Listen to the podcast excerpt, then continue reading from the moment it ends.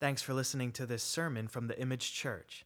Find out more about us and our weekly services at imagejesus.com. All right. So that being said, um, we are we're gonna get into um, Jonah again now, and we've gone a couple weeks into the into the letter, the story of Jonah.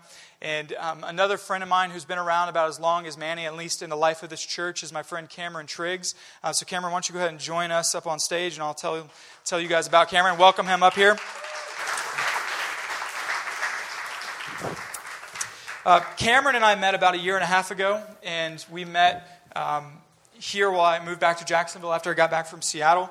And Cameron is, is one of those guys that you're going to hear it in just a second, loves Jesus, is passionate about Jesus, but is also passionate about the truth of God and God's Word and making sure we get it and connect it into our life. And um, Cameron was actually here when we were planting. When we were like 10 people in this room, Cameron um, and, and Tamara were here in this room helping us get started. And God um, opened up an amazing opportunity for him at Shiloh where he got to go down the street and he serves as the youth pastor down at Shiloh or young adults pastor.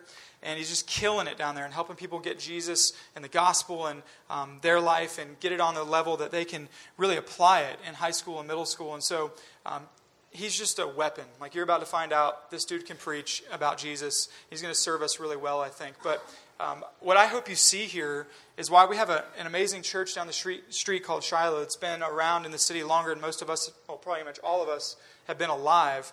Um, what we want to see in Jacksonville is a bunch of people across church, racial, socioeconomic lines coming together for the gospel to preach about Jesus, to see more people know Jesus. And Shiloh is amazing. If you don't know about H.B. Charles down there, um, Cameron's senior pastor, that guy I think is the best preacher in Jacksonville as far as I'm concerned. I'll sit. I'll, sometimes I'll sneak over there before church starts here and hear this guy preach because he's just legit.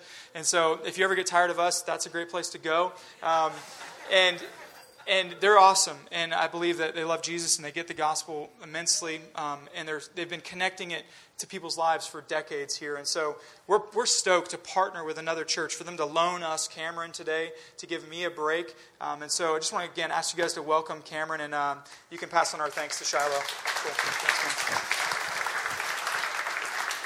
Good morning. Good morning. Good morning. All right, that's better. Um, I am a dialogical preacher, so that's a big word that means you got to talk back to me. So if I say holler if you hear me, or if I say amen, just say amen. Uh, move out of your comfort zone. I need somebody. I need some support. I'm nervous, and I'm used to preaching to teenagers. So uh, help me out if you can. Thank you, Matt, for the invitation. I'm honored to be here and serve the Image Church. You guys are doing a wonderful work here. Um, first of all, you're serious about the gospel, and that is a blessing. Matt, um, is like Jay. He's, he uh, smokes what he sells. Uh, so I've been listening.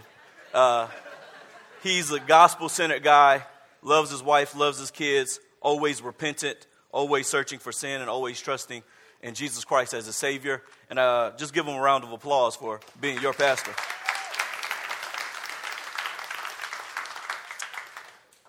I am not that great of a preacher, of course, uh, like Matt would say, but I do have one thing that works for me.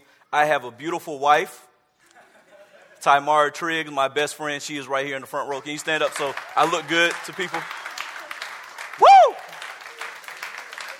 Say amen. Amen. amen. So we're going to jump into Jonah 3. Jonah 3. Permit, permit me, if you will, we're going to title this, this lesson, this, this sermon, Grace for Losers. Grace for Losers. I'm reading from the text, uh, I'm reading from the ESV. And in the text is this Then the word of the Lord came to Jonah the second time, saying, Arise, go to Nineveh, the great city, and call out against in the message that I will tell you. So Jonah arose and went to Nineveh, according to the word of the Lord. Now, Nineveh was an exceedingly great city, three days' journey in breadth.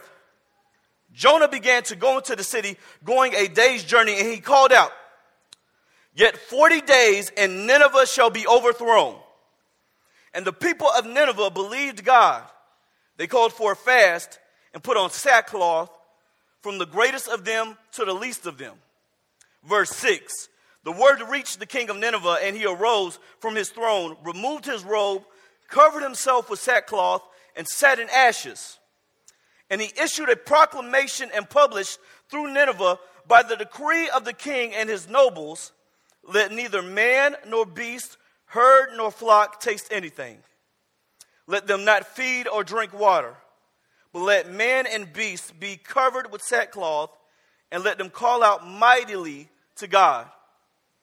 Let everyone turn from his evil way and from the violence that is in his hands. Who knows? Turn to your neighbor and say, Who knows? Who knows God may turn and relent and turn from his fierce anger so that we may not perish. Verse 10 When God saw what they did, how they turned from their evil way, God relented. God relented of the disaster that he had said and he would do to them, and he did not do it. Let's pray.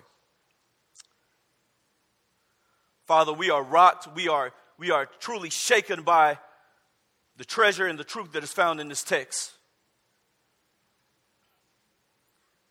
We ask that you would make it alive to us, that it's not some piece of ancient literature, but that it will speak to our hearts about the powerful grace that you have for losers. In the name of Jesus Christ, we pray. Amen. There was a conference going over in uh, British, and it was comparative religions, and they were debating about all the different religions, and they want, got to the topic of Christianity, and they wanted to see if Christianity actually added anything unique to all the world religions, and they wanted to see what was the unique doctrine about Christianity.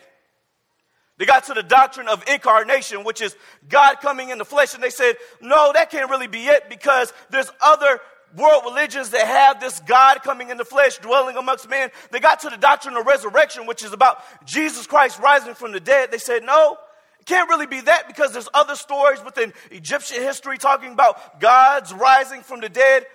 And so the debate continued. They continued to muster up tension amongst themselves. And all of a sudden, C.S. Lewis, the author and apologist, walks into the room and he says, What is all the rumpus about? And they said, We're trying to figure out what unique doctrines Christianity has given to the world religions. And he says, Well, that's easy. Of course, it's grace. Grace grace for losers. The notion of God's love coming down to losers free of charge, no strings attached grace, seems to go against every stream of human religion because religion says you got to do something in order for you to be accepted. Buddhists do it with the Eightfold Path. The Hindus have karma. The Jewish people had to keep God's covenant. Uh, Muslims have to keep the code of law. But it's interesting with Christianity, it's not what you do, it's about what's been done. And so with Christianity, it's not that you have to climb the ladder, it's actually Jesus Christ came down the ladder and says to us, It's been finished. Only Christianity dares to make love unconditional to those unworthy and disqualified. Ted Turner, the billionaire, caused some tension in the media because he was interviewed and he says Christianity is a religion for losers. Mr. TNT later recanted of those words, but I, I, I, I, suppose to you that that is actually the truth, that Christianity is a religion for losers. Though we put on our masks, we want our religious requirements, we want the cute Twitter uh, updates, we want the Facebook status, we want them to double tap our John Piper Instagram quotes. But the truth is that it's really, we are losers who need God. And I think that's the point of this text. God's grace, unmerited favor, is only grace when we realize we are spiritual losers and lose our religion and our morality at the door. Jonah 3 shows us the story of two losers. Okay? It shows us the story of two losers that is written for losers in need of grace. Here's the two losers. The first one is Jonah, if you're taking notes. Jonah is an interesting character. He's the runaway racist, according to the Image Church. He's the reluctant, religious, nationalistic hero. He's racist. He's a runaway. He's an unfaithful fugitive. His only crime on uh, uh, running away from God, that's his only crime. He disobeys God. He is religious in the same way he thinks he's better than the people God has called him to preach to. He thinks that the grace he needed has to stop with him. He says, Those people, no way. I can't preach to those people because of what they've done. He is religious in the fact that he finds his identity and his accomplishments for God. You may have gone over in 2 Kings 14. Jonah gets a word from the Lord to build up a fence to help help defend Israel against other nations. And so uh, Jonah is built up. He's this uh, prophet from Galilee who defends the nation of Israel. And he finds his identity in being the Colin Powell of Israel. He is the, the patriotic prophet. He is Tony Stark. He is Iron Man. He has pride and hubris, and he saves the nation, and he thinks he has some entitlement because of it.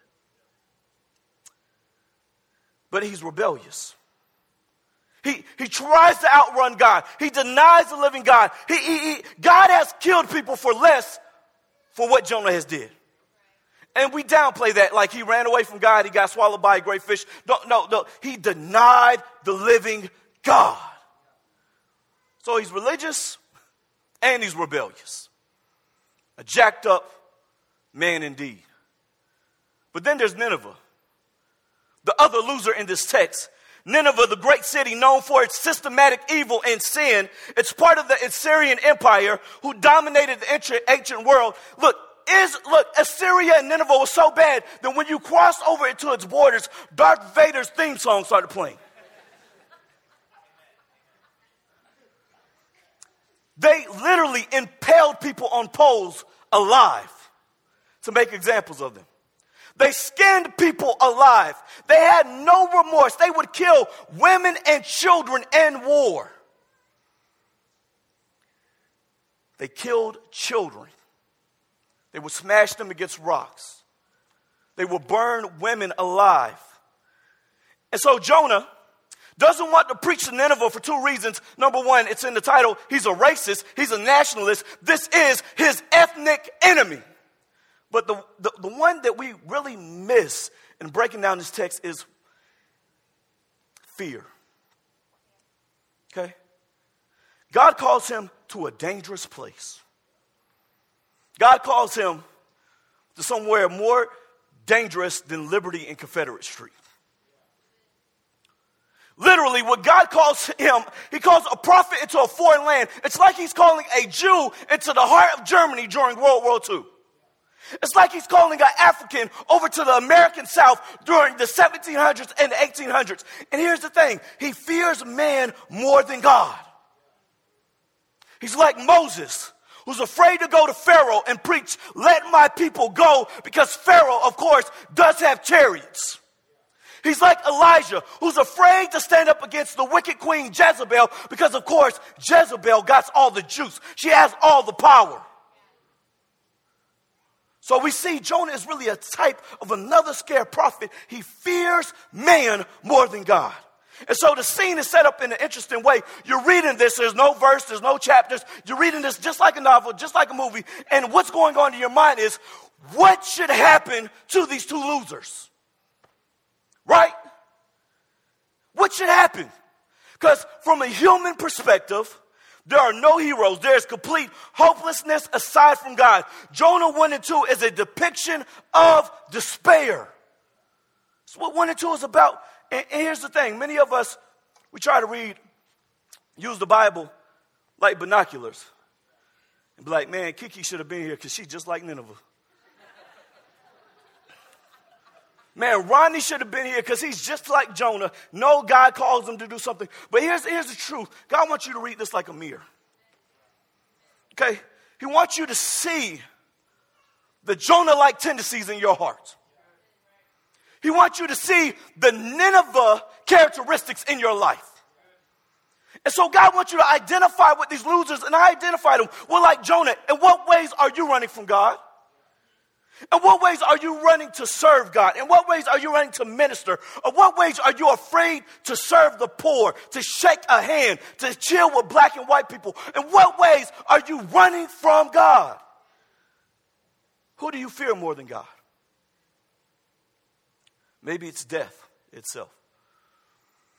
Maybe it's your boss. Okay, maybe it's your own securities. We all have other gods in our lives, and we say, I'd rather serve that God, and I fear that God more than the God of the universe. In what ways are you letting God's grace stop with you? Okay, we look at Jonah, he's the runaway racist, and he's like, Jonah, man, like, we're so past that. I mean, we got a black president.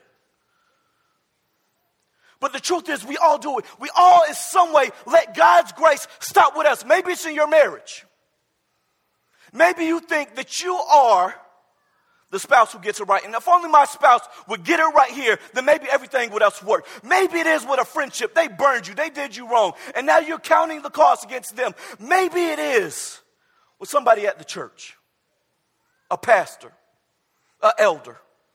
Maybe it's with an aunt, a cousin, or a relative. And the truth is, you're saying, I need God's grace, but they don't need it. Okay, uh, so you're not, if you pass all of that and you, you're not relating to Jonah at all, go ahead and leave and start a church. Because Jesus will come back and go to your church. Because the truth is, we all fall in those ways. But the truth is, look, we're like Nineveh too. You may say, I'm not, I mean, all the evil things Nineveh did, how could I even be like them? And, you know, Nineveh, here's the heart of their problem. They want to establish their conquest by any means necessary. We do that. We all have a conquest in our life that we are willing to achieve by any means necessary. Am I right about it? Okay, you're willing to lie to get the promotion. You're willing to compromise your character for five minute pleasure. You're willing to cheat to get the degree. You're willing to neglect your household in order for you to be successful. By any means necessary for me to achieve this conquest, I'm going to be like Nineveh. You can't say amen, say ouch. We are spiritual losers. That's what God wants us to see in this text. But I want you to see two scenes from this text two scenes of grace for losers. The one is the recommission of Jonah. The recommission of Jonah, verses 1 through 2. It says, Then the word of the Lord came to Jonah the second time. Turn to your neighbor and say the second time. The second time, saying, Arise, go to Nineveh, the great city, and call out against the message that I tell you. If you notice, it's a complete restatement of chapter 1. The only thing different is it came a second time, and this time Jonah did not flee, he went and obeyed.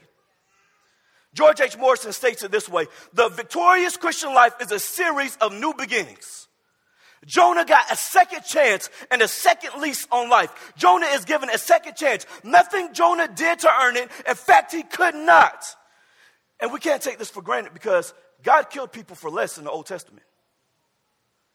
God killed people for less in the New Testament. Don't believe me, read Acts 5. Annas and Sapphira, I mean, they, they struck dead just for lying to the Holy Spirit. And yet, he can't take this for granted. God gives him a second lease on life. Jonah violently and disrespected and disobeyed God, yet he kept his job. How many of us would have fired him from the church staff? How many of them would have given him the pig slip? No, you can't do God's work. But yet, God runs after him to the bottom of the ocean and says, I give you a second chance. God's grace restores losers. And how does he do it? How does God's grace restore losers? Here's the, here's the most powerful thing he, restore, he gives us grace with no grudges. He gives us grace with no grudges. What, what, do you mean by that, Pastor Cam? See, the story doesn't tell us Jonah confessed or he says he's sorry. God extends out his call and his mission. God doesn't remind Jonah of his past. God is not reluctant or hesitant. God doesn't say, I know you're going to screw it up again in chapter 4. He says, I give you a second chance. No grudges. There's no small print. There's no ifs, ands, or whats or buts about it. God gave him grace with no grudges. And that's why many of us are sit, sitting in our seats stuck in the Christian life because we believe this quote by Steve Brown. A lot of Christians never accomplish what God wants them to accomplish because they don't think they desi- deserve God's good pleasure for their lives. You've been saved, You've been baptized. You went to the communion table. You're in a community group. You go to the house parties. You go to the jam sessions. But deep down inside, I think God has a tally mark on me missing quiet time. No, deep down inside, I think God has a tally mark for what I've done for so many years. Deep down inside, I think God has a tally mark, not for only the sins I've done, but the sins that have been done unto me. And here's the thing we are so used to hearing, you owe me. Okay, you messed up, but just we'll put a little interest on it and we'll be on good terms. We're so used to hearing, you let me down. We're so used to hearing, you've hurt me, and then the extra clause that follows all of these immediate grudge like comments is, I'm finished with you. I'm done. I hit ignore on your phone calls. I unfriend you on Facebook. You're not part of the religious elite. You shouldn't be in leadership. Grudges count other sins against them, but God doesn't do that because that's completely opposite of what the gospel is. The, the, in 2 Corinthians 5.21, powerful scripture, write it down. It says, Jesus, who knew no sin, who knew no sin, took on our sin. That we might be counted the righteousness of God. So, Jesus, the only one in human history who actually had the right to tally mark all your wrongdoings. Perfect man, perfect blood, did miracles, teaching in the temple at 12, healing people. I mean, this dude, this brother killed it in the moral game. He was perfect, obedient to the Father. Jesus, the only one who can count up your sin marks. He says, I won't count your sins, I'll take them on me. He not, not only does he not hold grudges, he takes every grudge that has been bestowed upon you. God counts your sins against Christ, not against us.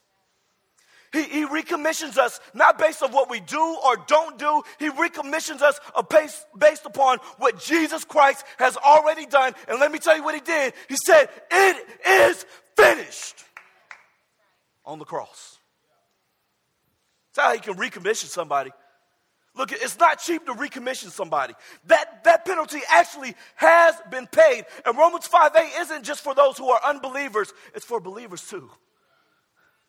While we were still sinners, Christ died for us. George MacDonald says this the world can do almost anything as well or better than the church. Think about it. Church used to like go through church history, we used to, like, yes, we have tall steeples until skyscrapers came out. Yes, we used to heal people until all kinds of surgeries and medications came out. Look, the world can do anything or better than the church. You need not be a Christian to build houses, feed the hungry, or heal the sick. There's only one thing the world cannot do it cannot offer grace for losers. The world has no posture toward grace. Listen, if you ever give your heart to anything, if you ever trust in anybody, the truth is they will begin to tally up your sins, no matter who it is husband, wife, parent, child. You will be judged according to your performance in some way, but not through the grace of God. That's what happens in Jonah 3. A poor prophet gets another chance. But not in God's economy. Look, God gives us a second chance. The same God that gives us a second chance also gives a last chance. He also gives a last chance. How do I get that, Pastor Cam? It's, it's, it's the repentance of Nineveh. Look at verse 3. Verse 3 says So Jonah arose and went to Nineveh according to the word of the Lord. Now, Nineveh was an exceedingly great city, three days' journey in breadth. Jonah began to go into the city, going a day's journey. And he called out, Yet 40 days, and Nineveh shall be overthrown. Okay, so picture this. The prophet goes into Las Vegas. He's seeing all the wickedness. Takes him a long time. It's a great population, great in power, great in prestige, great in evil. And he's not scared because the power of God will keep you. And he goes and preaches the word. Verse 4, he, he says the prophecy God is a God of another chance, but sometimes He is also the God of a last chance. 40 days. Nineveh, 40 days. Nineveh, 40 days. What's the significance with 40 days? It was always a sign of testing and judgment in the Old Testament. 40 days to cleanse the earth. What? Raining 40 days and 40 nights? That's who? Noah. 40 years, Israel wandered in the wilderness. For 40 days, the giant Goliath taunted the whole nation of Israel. 40 days was a sign of judgment. And here's the thing Nineveh knew their last day. What about you? You're sitting here, you're not a Christian. You don't have this second chance after second chance after second chance, unconditional love.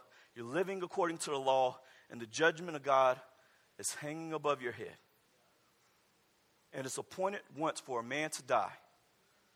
And Nineveh is in a better place for, than you. They knew. 40 days. The truth is, this ceiling could, could just smash us right now. And I'm not trying to scare you into salvation. I want to make it a reality that tomorrow is not promised. And that the time for you to repent and to trust in this freely given grace, you don't have to do a religious dance just have to trust in the man who was hung on the cross and rose from the dead with all power? Look, the time for you to repent is not represented by four numbers, it's by three letters N O W. Now. Nineveh gets this memo. How do I know? It's in verse 5. On the first day, Nineveh didn't play. Like, you give us 40 days, but no, they heard that message. They seen this man who, who might have had gastric juices on him from a big fish, looked like he'd been through some things. He's an Israelite. He's bold enough to come in here and know what we do to people who cross our boundary line. There's got to be something to this man. He's a sign. On the first day, we don't need 40 days.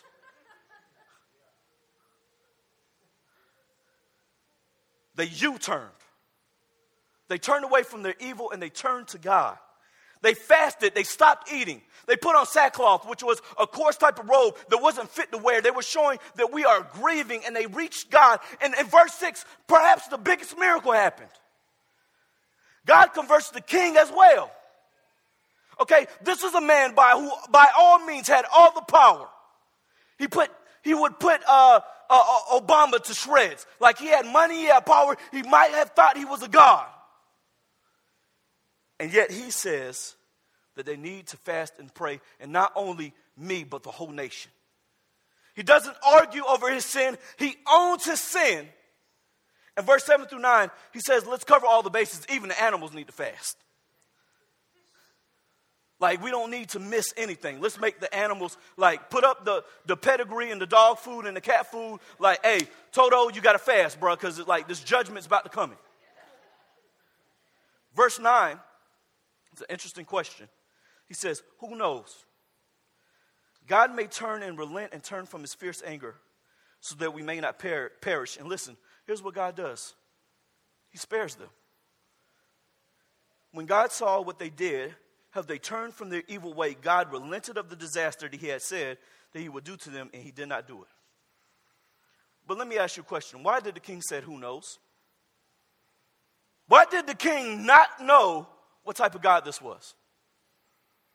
Because he's teeter tottering. Why, why? Because Jonah gives an eight word sermon and it only contained judgment. So God gave Jonah a second time, but Jonah's heart was still turned evil towards Nineveh. He, he wanted them to die. He's still the patriotic prophet. He's still the racist runaway. He's still the reluctant revelator. All he preached was fire and 40 days. Fire and brimstone. There's no mention of grace for losers. He doesn't tell them the possibility of forgiveness because he didn't want them saved. He wants them to die. And we're like that too. He's okay with receiving grace just for those, just as long as that grace doesn't trickle down to those who sin against us. It's okay with getting mercy as long as the people we hate in public media don't get mercy. You could put a face to that name. We might be divided in this room. He says, the mercy and the grace does not stop with me no matter who it is. And this is why I got to take you. I'm going to go black Baptist preacher on you. I'm going to close with Jesus is greater than Jonah. He is greater than Jonah. Why? Let's turn to Matthew 12. I'm going to hit you with a Jesus juke and then I'm going to get out your way. Matthew 12. I'm starting with verse 38. Give you time for your apps to load up.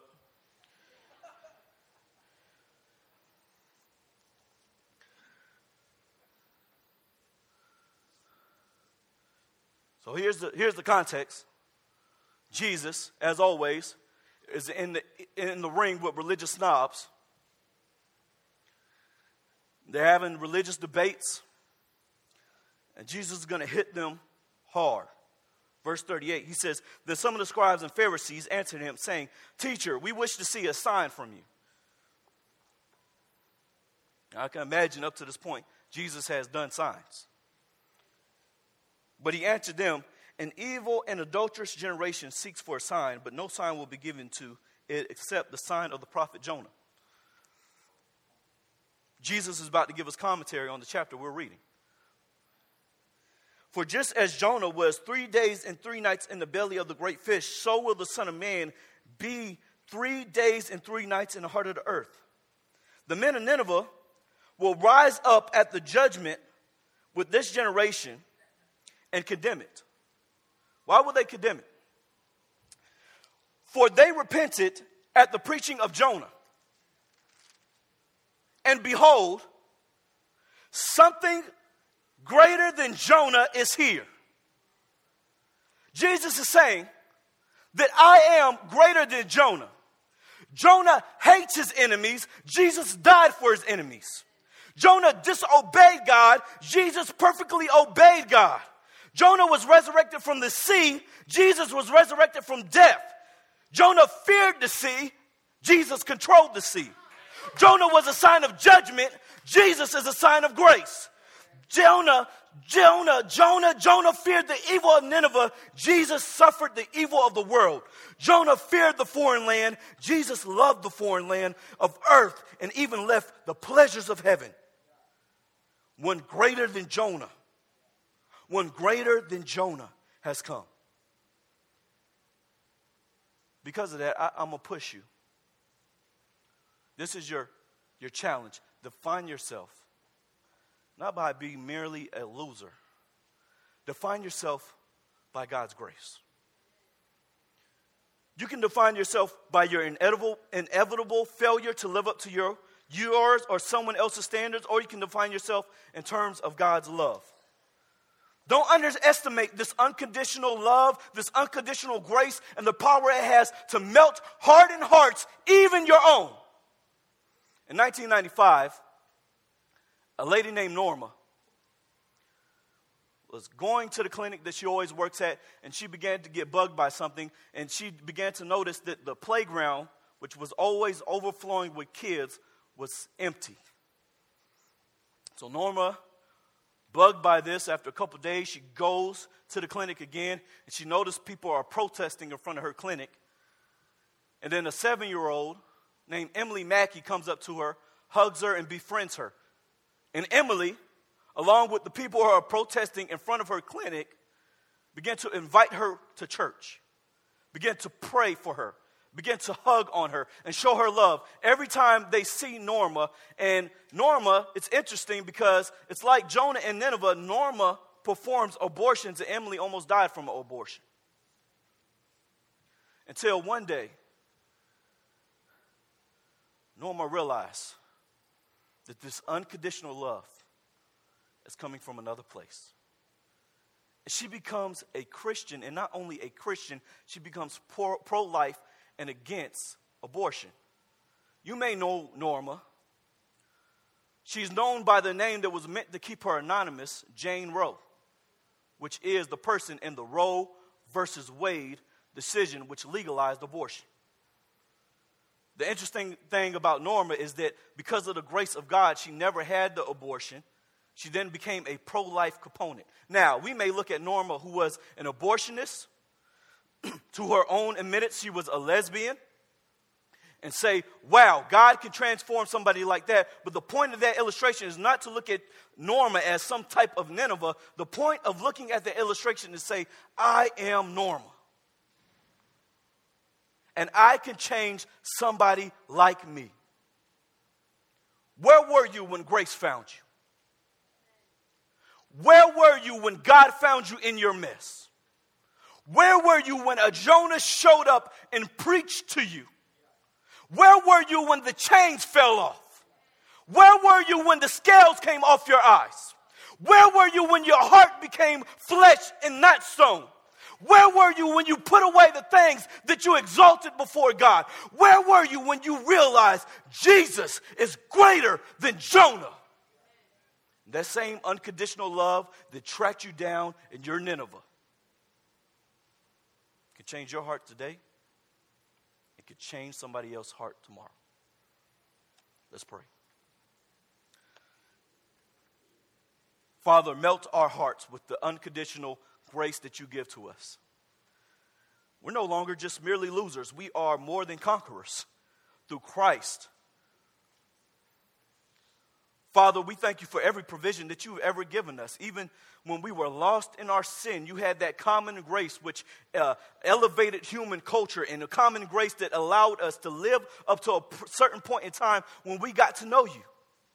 But God, the ultimate provision is your son who left the heavenly glories and walked into our wicked city. He lost his reputation. People spat upon him. They blindfolded him and punched him. They put a crown of thorns in his head. They whipped him 39 times viciously. They nailed his feet in his hands. They pulled his shoulders out of joint. But more than that, the wrath we deserved fell upon him. And the perfect life he lived, he gave it to us freely. Father, we want to experience your unconditional love and grace. Allow us to stop tallying up our religious requirements and our, our spiritual disciplines as if they please you in some kind of way and find our identity in the grace and the mercy and the work of Jesus Christ and allow us to be motivated to work with our Father as a privilege, not as a payment. That there are those who want to know His unconditional love and His grace and mercy, waiting to hear the good news roll off our tongues. Use us. It's the mighty name of Jesus we pray. Amen.